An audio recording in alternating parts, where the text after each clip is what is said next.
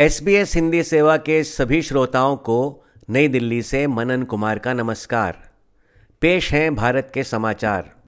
राजस्थान विधानसभा के लिए शनिवार को 75 प्रतिशत से कुछ अधिक वोटिंग के साथ मतदान संपन्न हुआ। यहाँ सत्ताधारी कांग्रेस को भारतीय जनता पार्टी की ओर से कड़ी चुनौती मिल रही है। इसी के साथ अब तक राजस्थान समेत छत्तीसगढ़, मध्य प्रदेश और मिजोरम में विधानसभा चुनाव संपन्न हो चुके हैं और अब केवल तेलंगाना में चुनाव शेष है, जिसके लिए कांग्रेस और भारतीय जनता पार्टी दोनों ही सत्तारूढ़ मुख्यमंत्री के चंद्रशेखर राव की पार्टी बीआरएस और एक दूसरे पर हमलावर हैं। कांग्रेस नेता राहुल गांधी ने दोनों को अपने निशाने पर लेते हुए कहा, पहले तेलंगाना में बीजेपी के लोग छाती फैला के घूमते थे। जहाँ भी जाते थे, छाती फैला के ऐसे घूमते रहते थे। कांग्रेस पार्टी ने उनकी सारी की सारी गैस निकाल दी।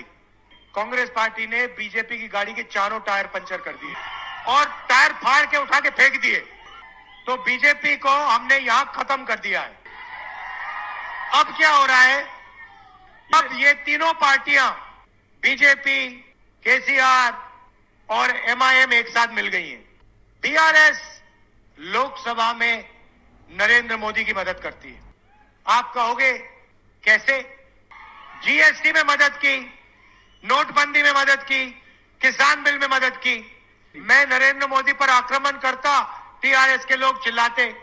मगर अगर आप बीआरएस और बीजेपी का रिश्ता समझना चाहते हो तो फिर आपको ईडी सीबीआई और इनकम टैक्स डिपार्टमेंट समझना प्रधानमंत्री नरेंद्र मोदी ने भी अपने चिर परिचित अंदाज में हमला बोला। पूरी दुनिया आजकल मेड इन इंडिया का गौरवगान कर रही है। लेकिन आप देखेंगे कि बीआरएस और कांग्रेस के नेता कभी मेक इन इंडिया की बात ही नहीं करते। यही मानसिकता है जिसके कारण निर्मल की हज़ारों वर्षों से चली आ रही टॉयज इंडस्ट्री बेहाल हो गई।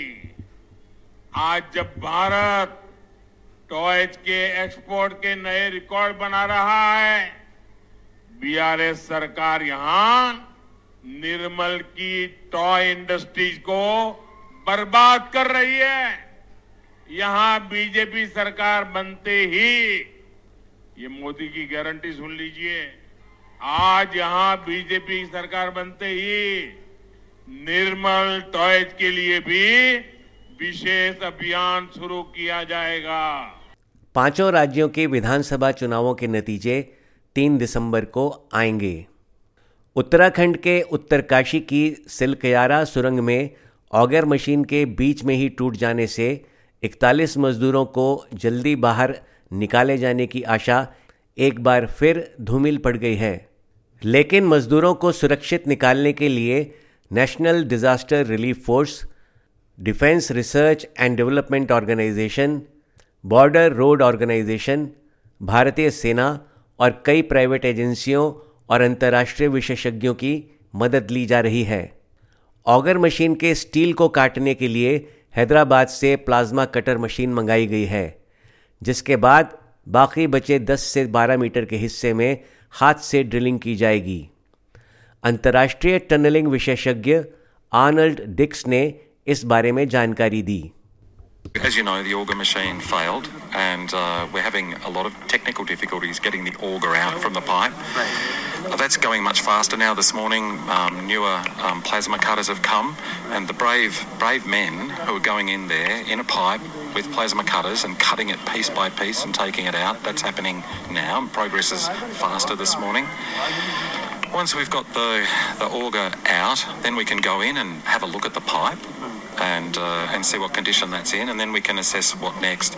As you know, we're about less than 10 metres away, but it's as if it could be a thousand kilometres away because we still don't exactly know what's there. We don't know if it's girders, we don't know if it's machines. We've we've used ground penetrating radar. We've looked ahead. We think we know what's there, but this mountain has shown us that just when we think we know, we don't. इसके अलावा सुरंग के ऊपर से vertical drilling के दूसरे उपाय पर भी काम जारी है। नेशनल डिजास्टर मैनेजमेंट अथॉरिटी के सदस्य लेफ्टिनेंट जनरल सेवानिवृत्त सैयद अता हसनैन ने मीडिया को बताया कि सुरंग में फंसे श्रमिकों को बचाने के लिए दूसरे सबसे अच्छे विकल्प वर्टिकल ड्रिलिंग का भी काम शुरू हो गया है, जिसकी 15 मीटर की ड्रिलिंग पूरी हो चुकी है। कल रविवार को देश में 26 नवंबर 2008 के मुंबई हमलों में मारे गए 166 लोगों को श्रद्धांजलि दी गई।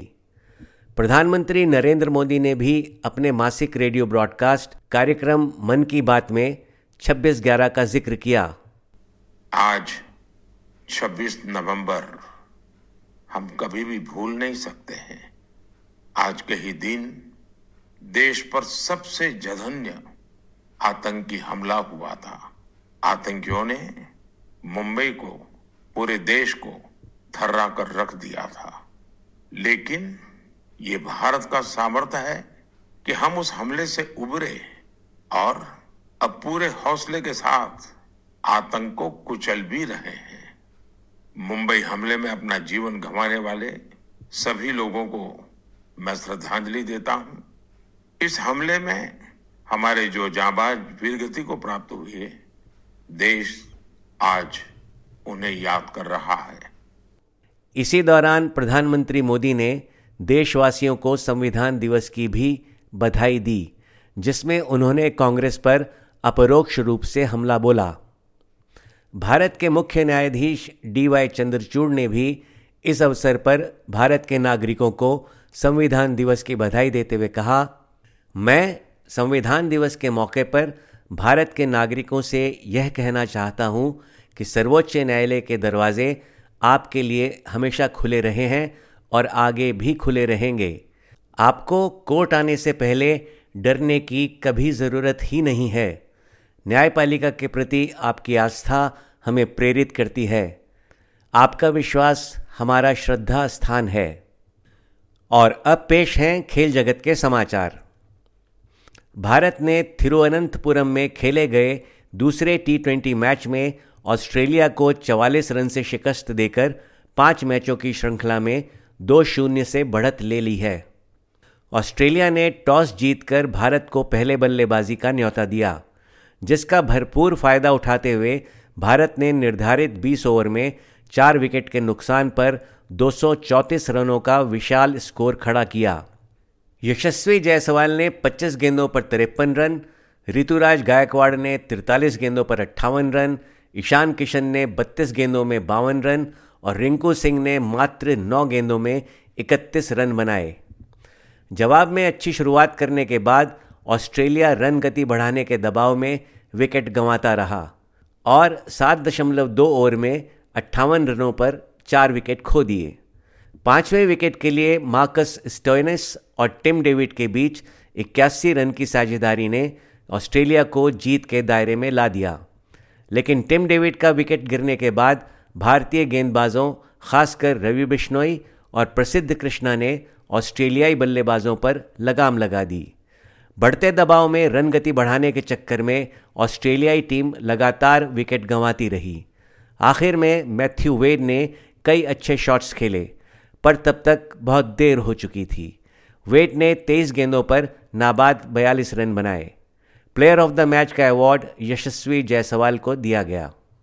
इसी के साथ आज के समाचार समाप्त करने की अनुमति दीजिए। नमस्कार।